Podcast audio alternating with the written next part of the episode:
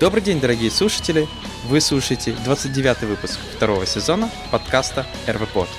И с вами сегодня Алексей Васильев и Александр Чаплинский. Ну что ж, давайте рассмотрим, что же интересного произошло в мире Руби и Веба за прошлую неделю. Поехали. Поехали. Итак, первая новость — это выход в свет версии 1.0 дискурса. Дискурс — это такая платформа, и я в шоке, Саша, не, оказывается, не знал. Ну, а... она же только первая версия появилась. А, ты только типа первой версии Конечно, смотришь? я только с версии 0.1 узнаю новые сервисы вот. и платформы. Это, получается, платформа написана с использованием, понятное дело, Ruby on Rails, но на фронтенде используется Ember. А, платформа для создания форума, можно так сказать, дискуссий. То есть поэтому так и называется. А, создатели — это парни, которые создали Stack Overflow. Они решили Типа, в основном они его, он на .NET у них сделан, но тут они решили взять Ruby, решили взять Ember, хотя на то время, когда они его брали, он был не сильно стабилен. Но в данном случае я могу сказать, подход очень, ну, сделан очень неплохо, тем более open source. И да, если посмотреть на сегодняшний момент, какие open source еще движки формные остались, как-то какие там, PHP-BB, да, PHP-VB, и я уже даже не помню, но их было несколько на PHP, вот. я помню. Ну, в основном они были на PHP, и это был адский трэш, потому что мало что из этого развивалось, оно какое-то есть, существует, и все. А, вот. А вот Discourse, как бы, вот современная платформа для блоги, для ведения форума. А, также, я так понял, Саша, тебе понравилась схема, как они работают, правильно? Да, что круто, действительно, они, получается, Э, рендерят в основном данные в таком минимальном виде на сервере, отдают как бы HTML, а уже дальше на клиенте JavaScript занимается тем, что он э, эти данные как-то красивенько уже оборачивает там в стиле, да, в дивы и создает дополнительные там слои, собственно, то есть раз, разметки и э, стилизация. То есть он уже работает с данными как бы с теми, которые есть на странице. Э, что как бы позволяет, в случае, если JavaScript отключен, то все равно какой-то ми- минимум данных загружается даже без JavaScript. А, и как бы вопреки там современным всяким тенденциям и то, как работают современные приложения, когда у вас загружается просто layout э, и JavaScript, и потом JavaScript начинает что-то там с сервера выдирать, и в этот момент вы наблюдаете там белую страницу или какой-то лоадинг. Э, тоже как бы не очень круто, все-таки действительно какой-то минимум данных прикольно все-таки прилодить, да, вместе с HTML, который приезжает с сервера. Ну тут еще плюс, как ты сказал, хотя на сегодняшний день это редкость, но что приложение может работать без JavaScript. Ну, имеется в виду single-page приложение на сегодняшний день редкость, которая работает без JavaScript. А, а тут получается... Single-page приложение без JavaScript да. не работает, Леша. Не, ну вот, а это работает. То есть тут нельзя только написать reply или ну, ответ, но прочитать формную ленту без JavaScript, например, на какой-нибудь да, да, но это не Nokia, я не знаю, которая вышла еще да. старой Nokia какой-нибудь, я смогу выйти и посмотреть, прочитать что-нибудь. Вот. Э, поэтому все равно круто. Э, потому что вот ну, сам подумай, окей, как ты сказал, спиннеры, прелодеры, даже прелодинг это не такая стрёмная штука, можно там в JS подпихнуть через скрипт тег или там в дата атрибут запихнуть нужную вещь. А тут же это именно дом. И это круто. Ну да. Вот. Ну, первая версия это означает, что я теперь, я так понимаю, ликуйте, ломаться сильно что-то не будет. Э, я так понял, схема версии не будет меняться, и Вообще хорошая новость. Вот. В общем, если кто-то еще до сих пор как бы использует или строит форумы, то если они еще популярны, я просто не знаю, я как бы давно уже не встречал, не читал, наверное. Ну, то, я думаю, стоит попробовать. Да, это вообще, я думаю, хорошая штука, тем более у них появилась еще. Uh, то есть теперь они могут, uh, кроме того, что они open source, ты можешь их не там у себя поставить, теперь они предлагают свой hosted solution угу. Discourse. Вот. То есть для тех, кому даже впадло самому свой сервер развернуть. Ну, а зачем действительно? Ну, действительно. Окей, отличная новость. Э, перейдем к фронтенд новостям, к клиент-сайду, так сказать. И у меня сразу такая большая пачка э, новых релизов. Так как-то за не... прошлую неделю много навалило. Ну, не то, что у меня там всего дискурс вышел, и все. А, значит, да. А, для начала а, вышла новая версия нокаута, версия 3.2.0, которая, в принципе, основное нововведение здесь это, как, как мне кажется, такие компоненты. Теперь нокаут поддерживает такой компонентный подход к построению приложений, что очень удобно при построении больших приложений. Uh-huh. Поддерживает также Custom Elements, да, в наши мои любимые веб-компоненты.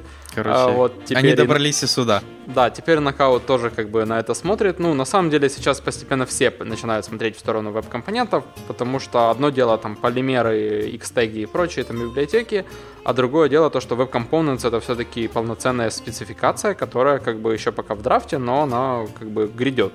Uh-huh. А, вот. Ну, и, собственно, там есть небольшой changelog, ну как, нормальный changelog, я думаю, стоит посмотреть а, для тех, кто использует нокаут. Так, ну а, это первый. Да, это первый. Следующий релиз это а, CoffeeScript версии 1.8.0.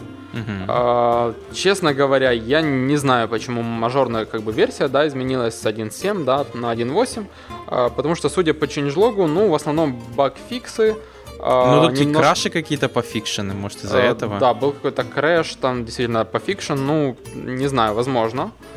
И мапы они поменяли. А, может, потому что компиляция мапов, ну, ты же сам понимаешь, зачем мажорные релизы делают?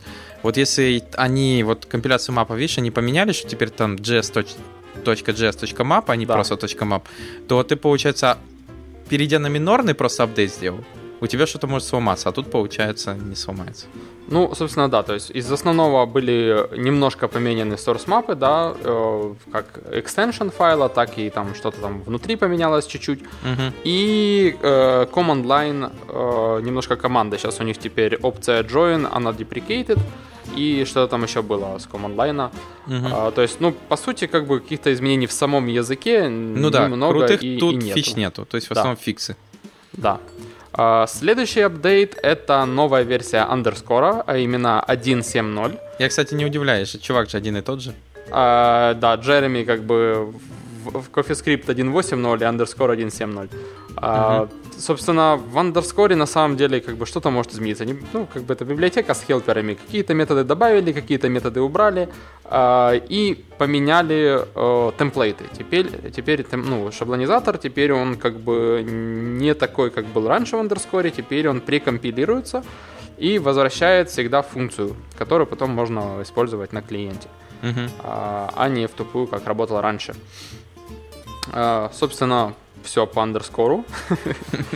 Следующая новость это релиз SAS версии 3.4.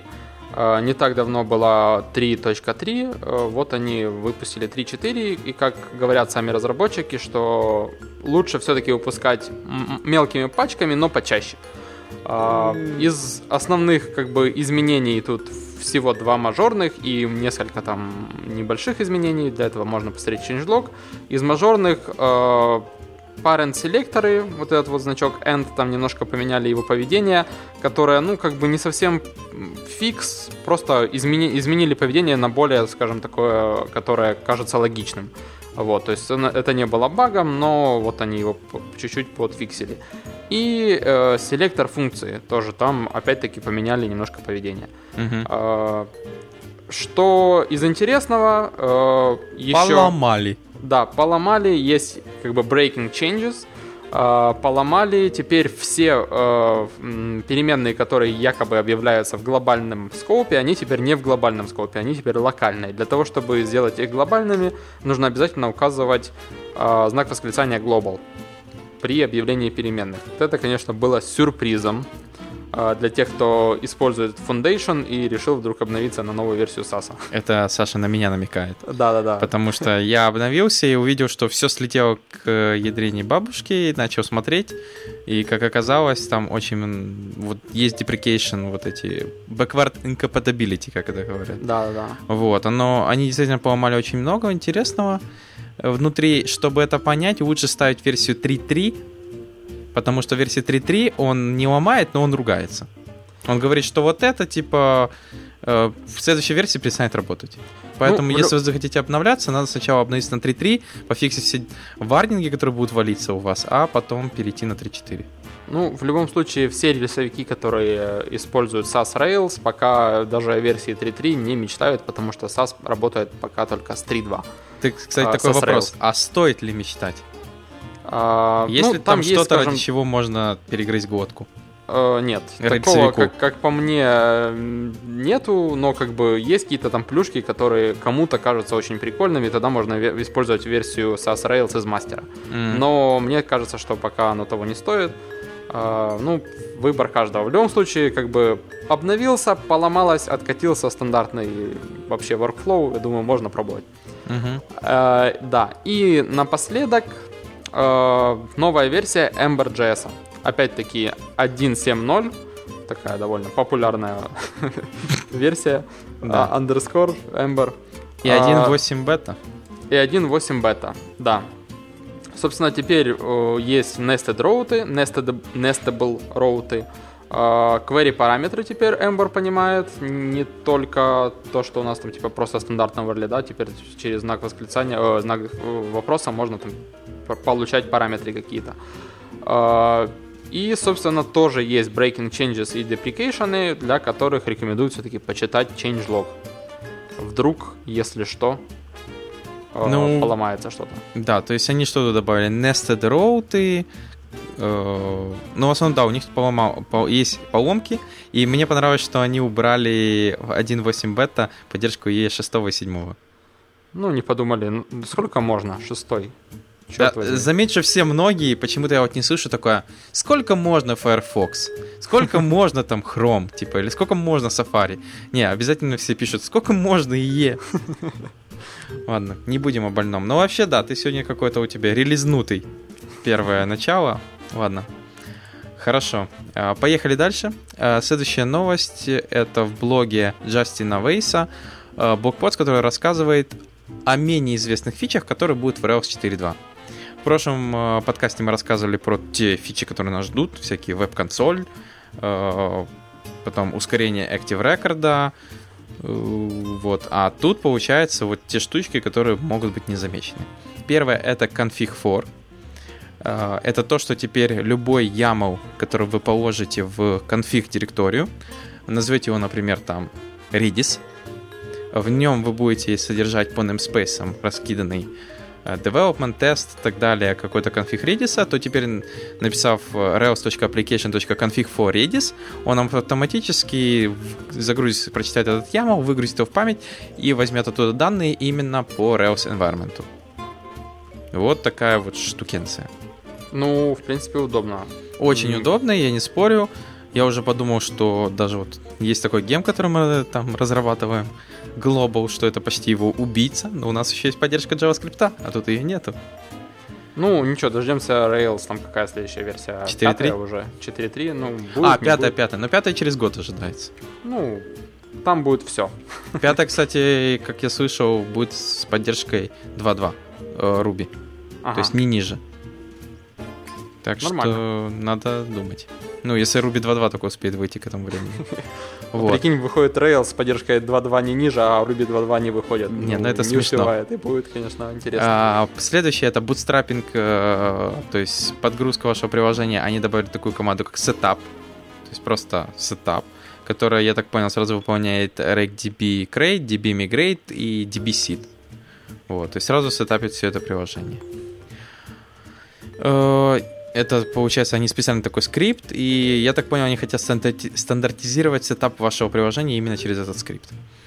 Э, и также есть еще трансформация значений хэша. Потому что проблема была, что надо было использовать, например, если в хэше вам надо было у каждого ключа трансформировать какое-то значение, надо было использовать map, э, но при этом возвращать новый хэш через этот map.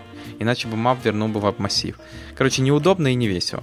И теперь они добавили штуку, которая называется Transform Values, которая открывает еще один э, блок, в котором вы уже вы получаете только значения и можете их трансформировать, которые вернутся опять же назад в хэш. Вот, поэтому такая действительно интересная штука, удобная. Я вот уже пару раз натыкался, когда надо было трансформировать значения хэшей. И вот наконец-то это появится в Rails 4.2. Вот и все. Uh, окей, едем дальше. У меня блог-пост в блоге hacksmozilla.org от некоего Красимира Цонева, uh, который, uh, скажем так, рассказывает о новом базворде, который называется Black Box Driven Development. Mm-hmm. Такой себе BBDD. Ну, на самом деле, что все базворды когда-нибудь кто-нибудь впервые употреблял в блокпосте, а потом оно становилось там по всему миру, да, как Web 2.0 самый знаменитый, да, и там все остальные базворды, которые просто приходят э, непонятно откуда. И, в общем, автор рассказывает, опять-таки, как мне кажется, ничего революционного, но рассказывает о том, э, что такое вообще black box. Э, как мы знаем, в программировании, да, какой-то любой кусок кода, э, или там будь то функция или что-нибудь еще, которая принимает какие-то значения, выполняет какие-то операции и возвращает какой-то output, ну, является таким себе блэкбоксом, да, то есть что-то там внутри происходит, мы туда что бросили, а на выходе что-то получили. В жизни а... аналоговая штука такая же. Черный ящик, ты на вход даешь какие-то электронный сигнал, на выходе что-то другое получаешь. Не поверишь, а, то же самое. Ну, собственно, да, ну, как бы, ладно. Для тех, кто не в курсе, скажем mm-hmm. так. А, вот, и, в общем, рассказывает о трех основных принципах, которые, как бы, лежат в основе вот этого BBDD. А, первый из которых это modularize everything, то есть модуляризировать все, все подряд. Ну, как бы под этот э, принцип, да, подпадая там те же э, single responsibility principle, да, и подобные такие штуки. То есть у вас э, все должно быть модульно, все должно заниматься своим каким-то своими задачами, а не включать в себя там все, все подряд. Э, собственно, второй из принципов э, expose only public methods, только, то есть отдавать наружу только публичные методы, то есть, да, чтобы конечному пользователю вашего, не знаю, класса или какого-либо, там, не знаю, объекта были доступны только публичные методы, то есть только то, что, чем ему нужно будет пользоваться. Приватные методы лучше оставлять приватными. А, даже в JavaScript, по идее, такое можно делать. А, ну, даже не по идее, а действительно можно. Uh-huh. Вот. И использовать composition э, в противовес наследованию, да, композиционирование в противовес inheritance. А, Ты мне нравится, перевел один кусок, второй на английском, потом второй перевел на это английском. А, собственно, ну, как бы, опять-таки, как я говорю, ничего нового, но э, Buzzword все-таки ввели для этих трех принципов. Ну, не знаю, насколько приживется, не приживется, но в любом случае статья довольно интересная. Ну, мне composition, э, composition такая штука странная. Ну, ты, получается, создаешь объект, а потом до него дописываешь свои функции, то есть вот это композиционирование. Это почти что inheritance, как бы, но... Но ты как бы наследуешь не все, а только то, что нужно. Ну, окей. Ну, в общем, на самом деле, да, для меня это тоже странная штука, как бы наследование, оно есть наследование, а тут как бы какие-то... Э, Возможно, новые... Ну, возможно, потому что наследование само по себе в JavaScript тяжелая штука, как он показывает выше, сам автор, но мы с тобой не страдаем таким просто. Ну, я тоже как бы пока еще не упирался, скажем так, в лимиты какие-либо, mm-hmm. ну, то есть наследуешь себе и вперед. Ну, подход вообще как бы старый как мир, то есть я же тебе говорю, я еще помню в университете. Черный ящик — мы подаем какой-то электрический сигнал на вход, на выход, и надо теперь нам расписать схему, что же там за схема внутри может быть. Uh-huh. А потом подходит препод, переключает щелчок, и все меняется, и мы должны теперь придумать, что же там теперь как схема поменялась. Вот. Вот тебе и черный ящик. А, поэтому, да, достаточно. Ну, и этот подход то же самое. То есть у тебя, например, что из себя представляет? То же самое тестирование черного ящика, это когда у тебя библиотека есть какая-то, у нее есть API, и тебя не интересует, как она внутри работает. Тебя интересует, что ты на вход это дал, на выходе ты должен получить это. Вот и все. Ну вот, BBDD. Во-во. Так, ну хорошо. Это мы отвлеклись. Поехали дальше. Следующий блокпост. Э, уже наш один из популярных авторов блокпостов Адам Сэндерсон, который любит копошиться в рельсе, на этот раз решил в ней колупаться дальше. И данный блокпост называется Reading Rails Time with Zone. Э, достаточно понятная штука, о чем он рассказывает. Он рассказывает, как работает рельса с таймзонами, вообще как эта вся магия внутри скрыта, потому что я прекрасно знаю людей, которые у нас есть и работают с рельсой, и для них, когда с формы принимается дата, сохраняется в нужной таймзоне по юзеру и все остальное, для них это все магия. Другого невозможно. Рельса вообще там, некоторые, я так понял, в нашей команде, ну, с другой стороны, не в, Railsware, думают, что вообще рельса это такой, знаешь, типа на трех слонах, а слоны стоят на маленьком единорожке. И он бежит, и вот рельса на них находится. Все с Ну, помощью. я, кстати, могу понять, вот я, я не знаю, я когда только начинал с рисой знакомиться, а, мне тоже казалось после PHP, да, такая магия, все работает, все круто, я думаю, вот, блин, даже сколько времени понадобится мне такой же фреймворк на PHP написать.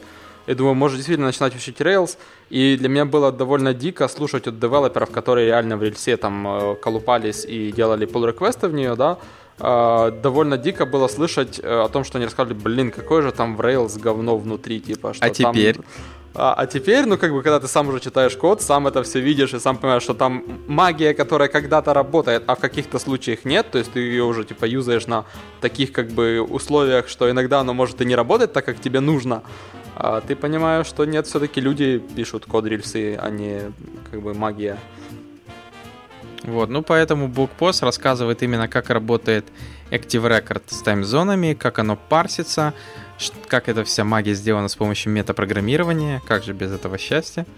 А, Вот, то есть как вообще работает э, TZ-инфо гем, а, как он ищет вот эту таймзону, как парсится все это, и вообще достаточно просто интересно полистать. А, Мне понравилось также, он расписывает, что вот, например, если вы делаете какой-то evil, добавляете там файл, то есть нижнее подчеркивание, нижнее подчеркивание, файл, нижнее подчеркивание, нижнее подчеркивание, есть еще line такой же. Это помогает, получается, при бэктрейсе, если что-то посыпалось. Он четко показывает файл и линию, на котором это упало. А, Также он рассказывает, ну, есть стандартные вещи, что методы со знаком восклицания рейзят ошибку, а без знака восклицания возвращают false просто. Вот. И вообще, как вот таймзона вся это работает. Поэтому для тех, действительно, кому интересно, что внутри рельсы происходит, а тем более сам Адам берет э, рельсу всегда последнюю, то есть его не out of date, можно сказать, блог-пост. А, Вот желательно поч- почитать, посмотреть. Окей. А, и Переходим снова к новостям по фронтенду. А, Первая ссылочка это duo.js.org. А, Такой себе а, Duo э, Package Manager. э, Node.js, естественно, а, который, ну, с самого начала на сайте, мне так кажется, показалось, что довольно крутая штука. А, Как написано, никакой это вам не компонент и не Browserify, и даже не Bower. Это Next Generation, так сказать, Package Manager. А, Естественно, мне сразу зачесались руки его поюзать. Я засетапил себе этот самый токен на GitHub для того, чтобы попробовать, насколько круто он действительно устанавливает dependency.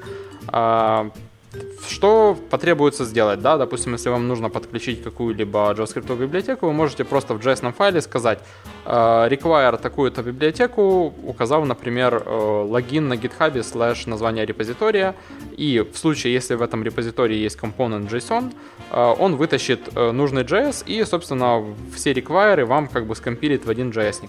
Просто одной строкой, одной командой, просто duo, э, имя скрипта, где у вас прописаны require, э, стрелка, значок больше э, и как бы build файл, собственно, build.js, например, там, и он вам все билдит. Единственное, что меня смутило, да, вот написано никаких вам э, package JSON, никаких там bower JSON и так далее. все-таки где-то эти require хранить нужно, и они тоже должны быть в гите. Э, ну, как бы, даже если это JS файл, это не JSON файл, где ты не прописываешь версии.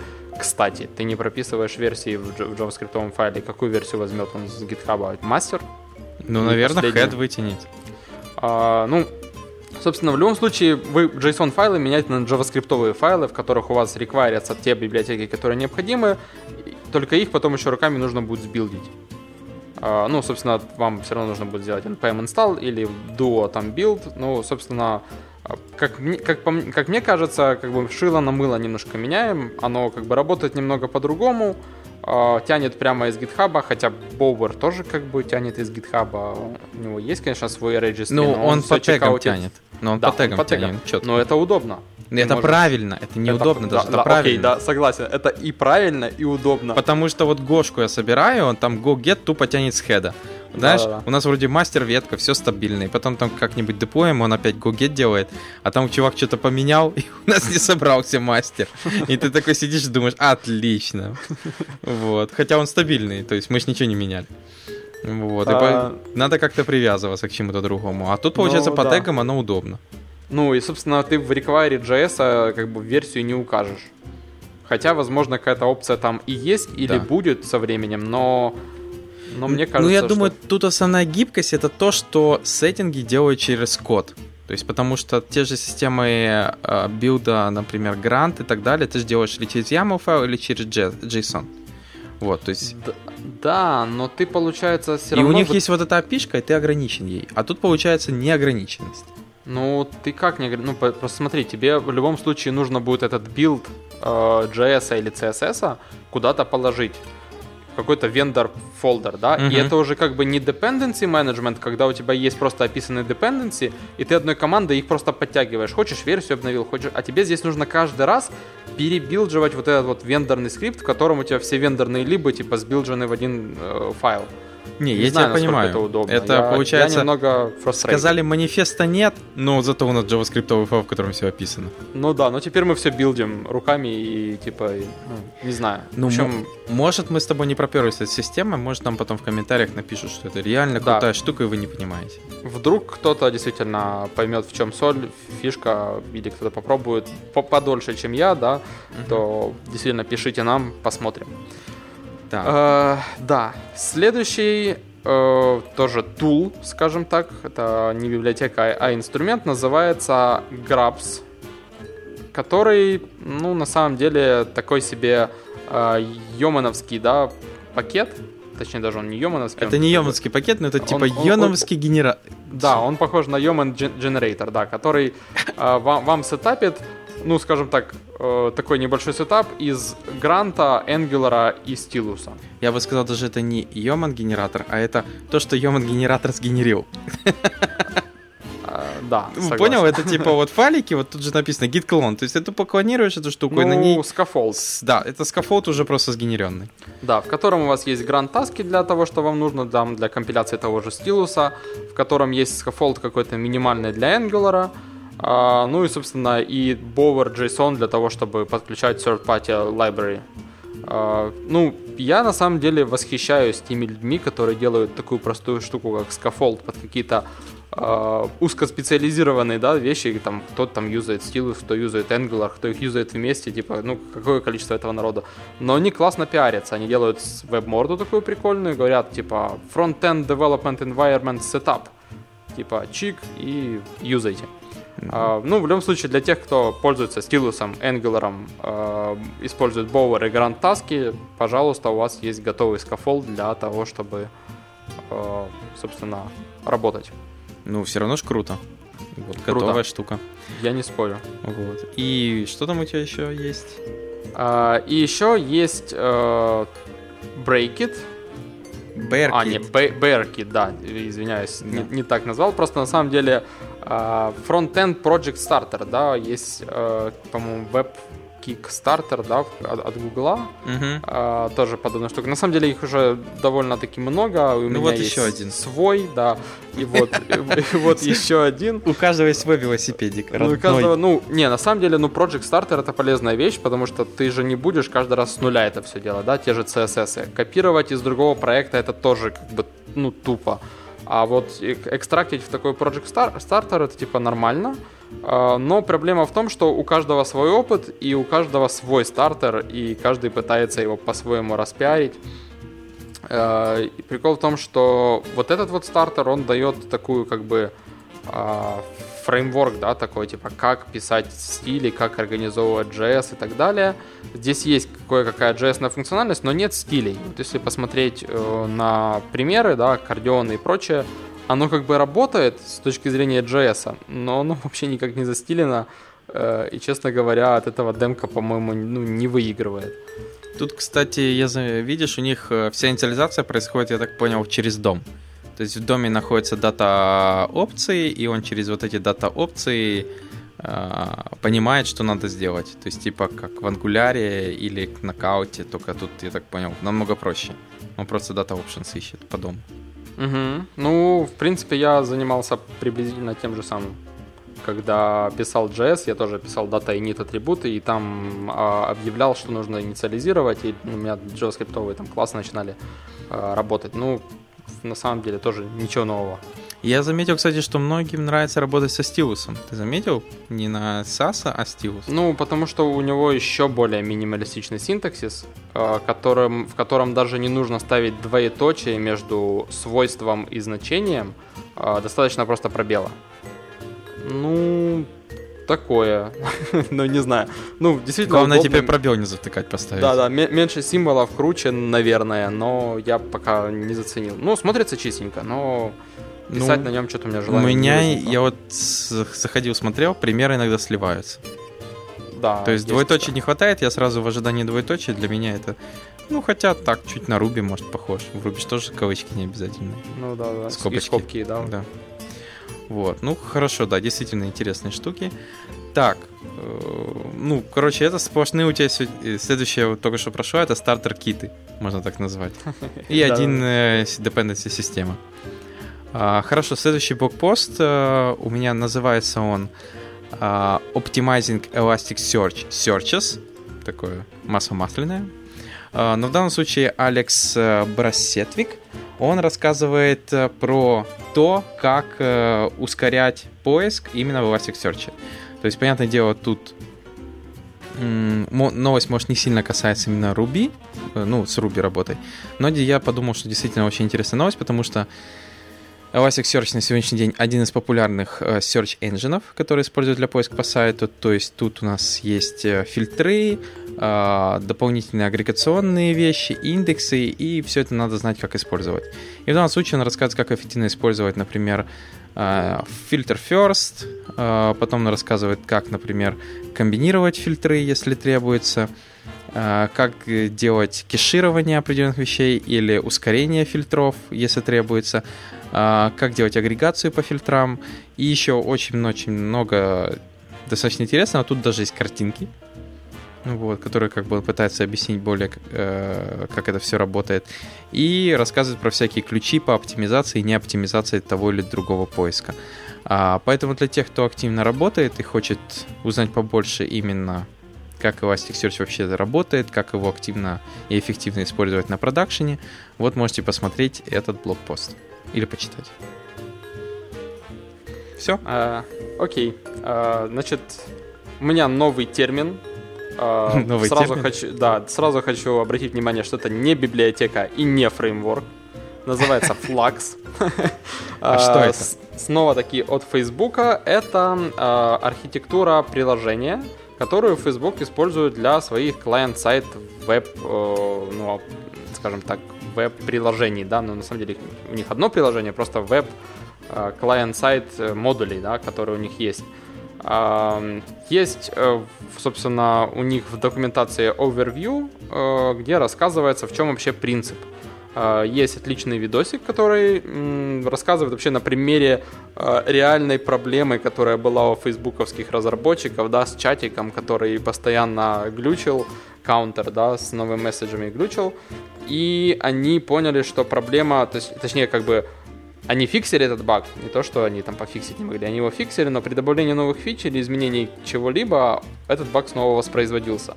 И тут до них дошло, что проблема не в каком-то там баге, не в, не в чем-то там, а в том, что вообще вся архитектура неправильная. И они придумали новый подход. Ну, как, опять-таки, ничего нового, как мне кажется, но... Не придумал а, новый подход, но ничего нового. Да, ну как бы он не революционный, просто он такой э, немножко отходит от стандартной архитектуры MVC. Вот, потому что, как мы знаем, MVC э, это такая штука, особенно если, допустим, работали с бэкбоном и марионетом, э, это где вьюха подписывается на модель, при этом модель э, паблишит какие-то ивенты, вьюха тоже бывает паблишит ивенты и там баблит их куда-нибудь на верхнюю вьюху. И, в общем, все бывает очень сильно завязано, и когда у вас, э, ну, MVC чем плоха, да, тем, что э, вместо того, чтобы как, как бы резать код по каким-то фичам или модулям, да, вы просто их режете по MVC, да, у вас есть вьюхи и модели, то есть и у вас пухнет вот этот вот стек, типа куча моделей, куча вьюх, и каждая с каждой завязана, особенно если у вас там это, вот как на примере с Фейсбуком чатик, ну, казалось бы, чатик может быть независимой как бы вьюхой, да, и моделька вроде там месседжи, и вроде бы как бы круто, но на странице есть э, несколько э, вьюх, отдельных кусков дома, да, которые э, участвуют в, в этом чате и завязаны на ту же модель. Э, там это маленькое окошко чата, большое окошко чата и каунтер новых сообщений. И еще там, если кликнуть по этим новым сообщениям, там еще выезжает, собственно, notification, кто когда прислал сообщение. То есть это разные вьюхи, которые завязаны на одну и ту же модель. И, в общем, получается очень тяжело э, проследить зависимости. Иногда даже бывают э, круговые зависимости, да, когда... Циклические. View, циклические, да, да, я circular, я что-то перевел как э, круговые. Э, циклические зависимости, то есть, ну, это довольно неудобно. И вот э, ребята из Фейсбука решили э, эту проблему решить более такой линейной штукой, что у вас всегда один экшен происходит во, всю, как бы во всей системе. То есть через э, диспатчер паблишится экшен, через Data Storage апдейтится view, и только после этого view может э, э какой-то еще новый экшен пробросить в систему. То есть нету вот этих вот циклических зависимостей и хау- хаотичных э, каких-то взаимодействий. Ну да, в JavaScript там же есть ограничения на, например, если ты факториал хочешь считать, да. на сколько ты можешь перевызывать функцию. Да, вот. я уже не помню, какое число там максимальное. Да, я тоже не ты... помню, но там у меня недавно была веселая вещь, была библиотека, которая у нее был класс названия, например, там Socket, угу. а я потом назвал как-то свой класс, там написал класс, бла-бла-бла, точка, бла-бла-бла, точка, socket. Угу. И внутри инициалайзера этого класса пытаюсь вызывать new socket.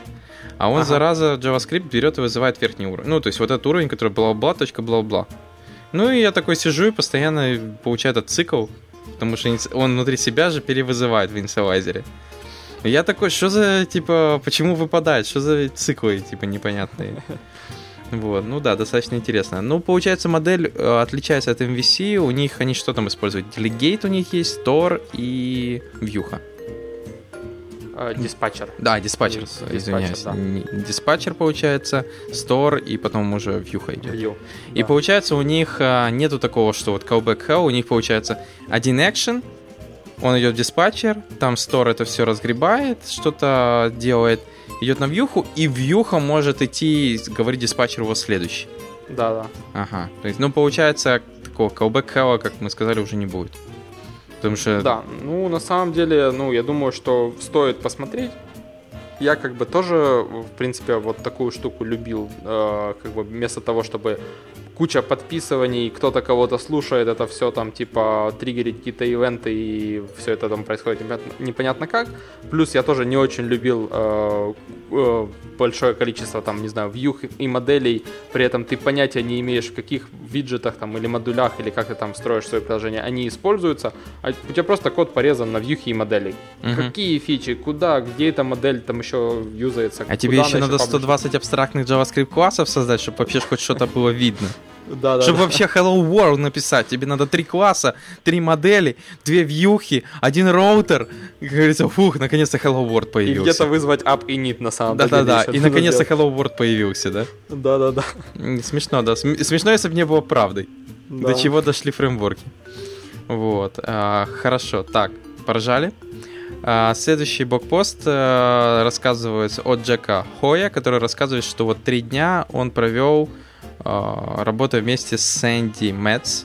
Э, Сэнди Мэтс — это девелопер со стажем 20 плюс лет, а, которая написала книгу Practical Object Oriented Design in Ruby.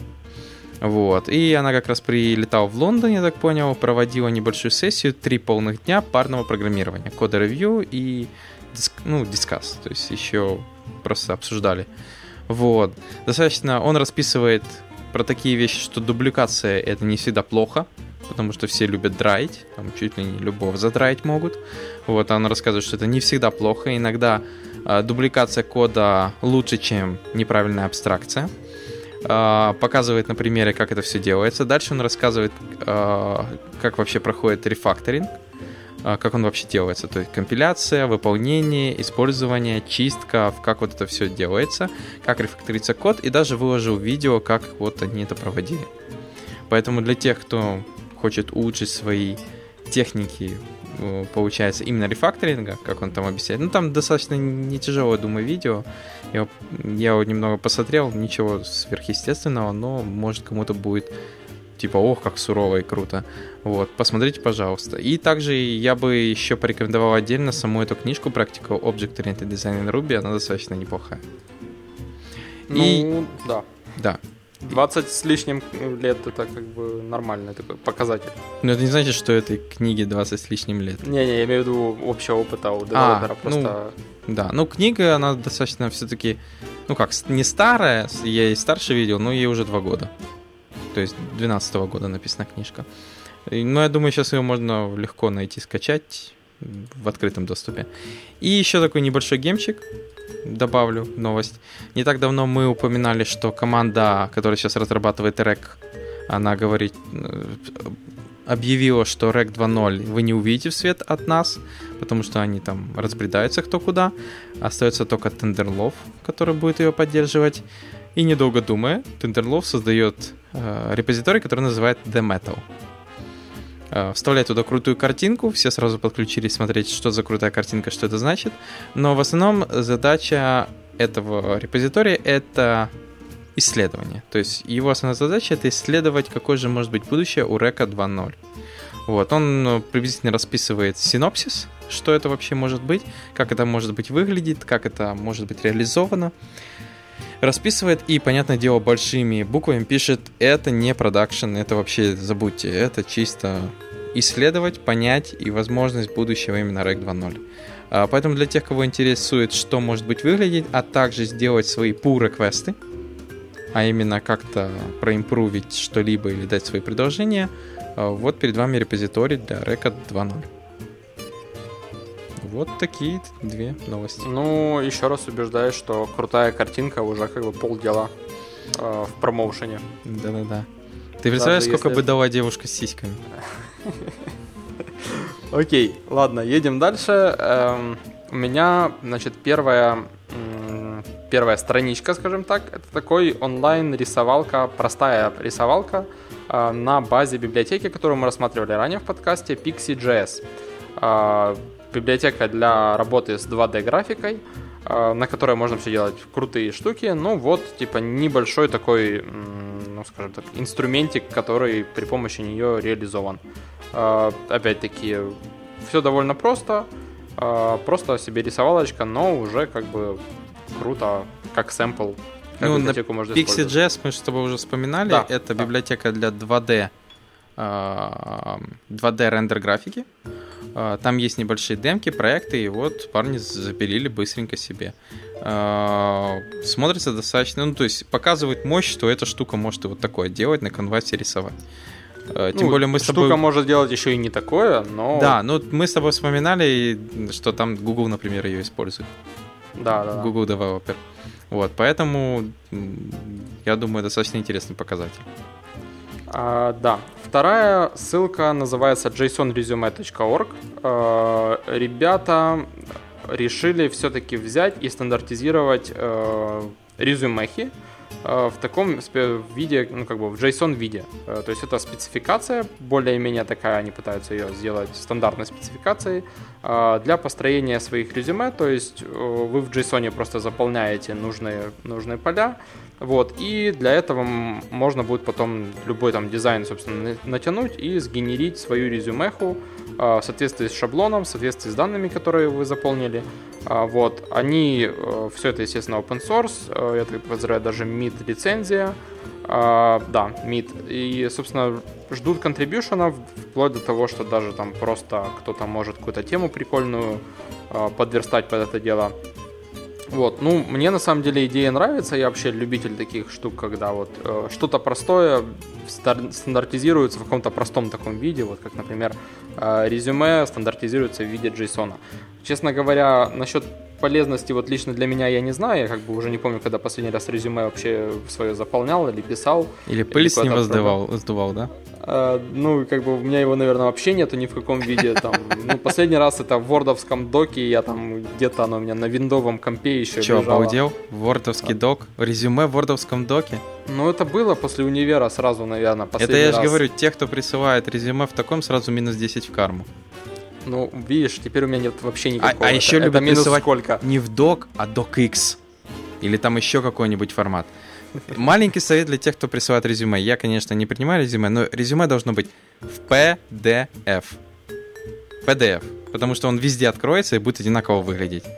А потом ты с DocX, я уже начинаю там LibreOffice открываю, у меня все разлетелось к чертовой мамушке. Я понимаю, что это в Word было, но как бы, типа, то есть PDF — это оптимальное резюме. Оно в общем, до... я, ясно у Леши какая-то личная ситуация, связанная с, с доками, как бы. Да не, ну но... ну просто ты же сам понимаешь, ну это глупо, ты разработчик.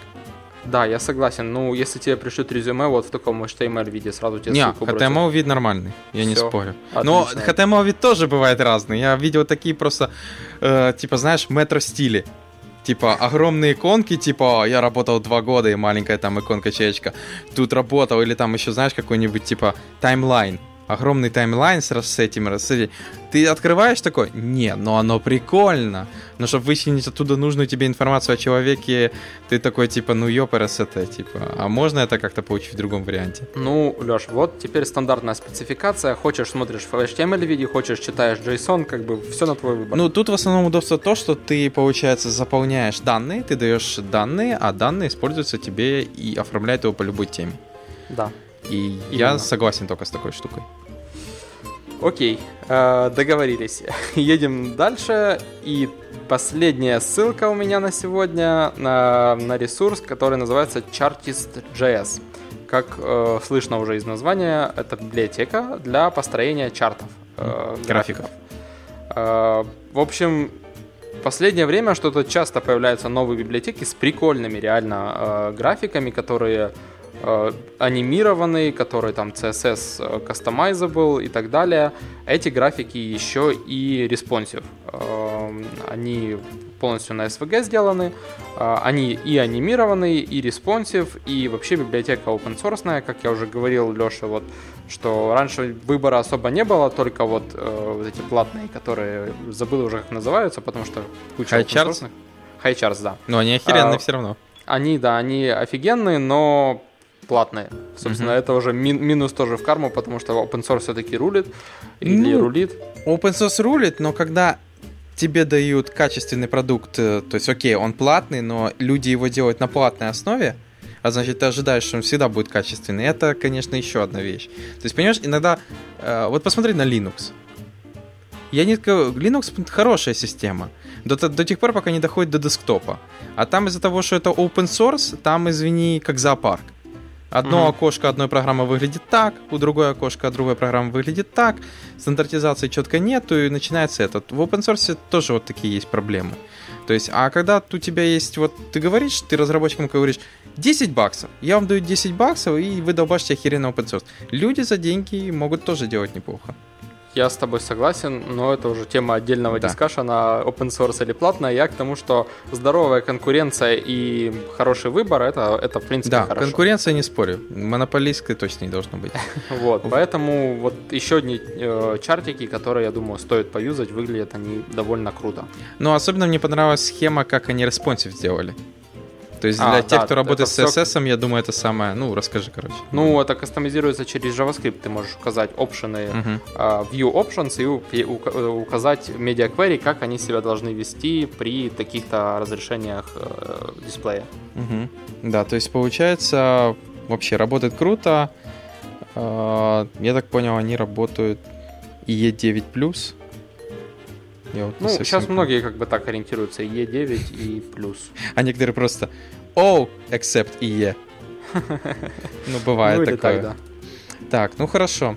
Ну, я думаю, это все новости на сегодня. Да. Вот, спасибо, что слушаете нас. Подписывайтесь на нас, пишите комментарии в чатике, просто комментарии на сайте. И до новых встреч. Пока. Пока.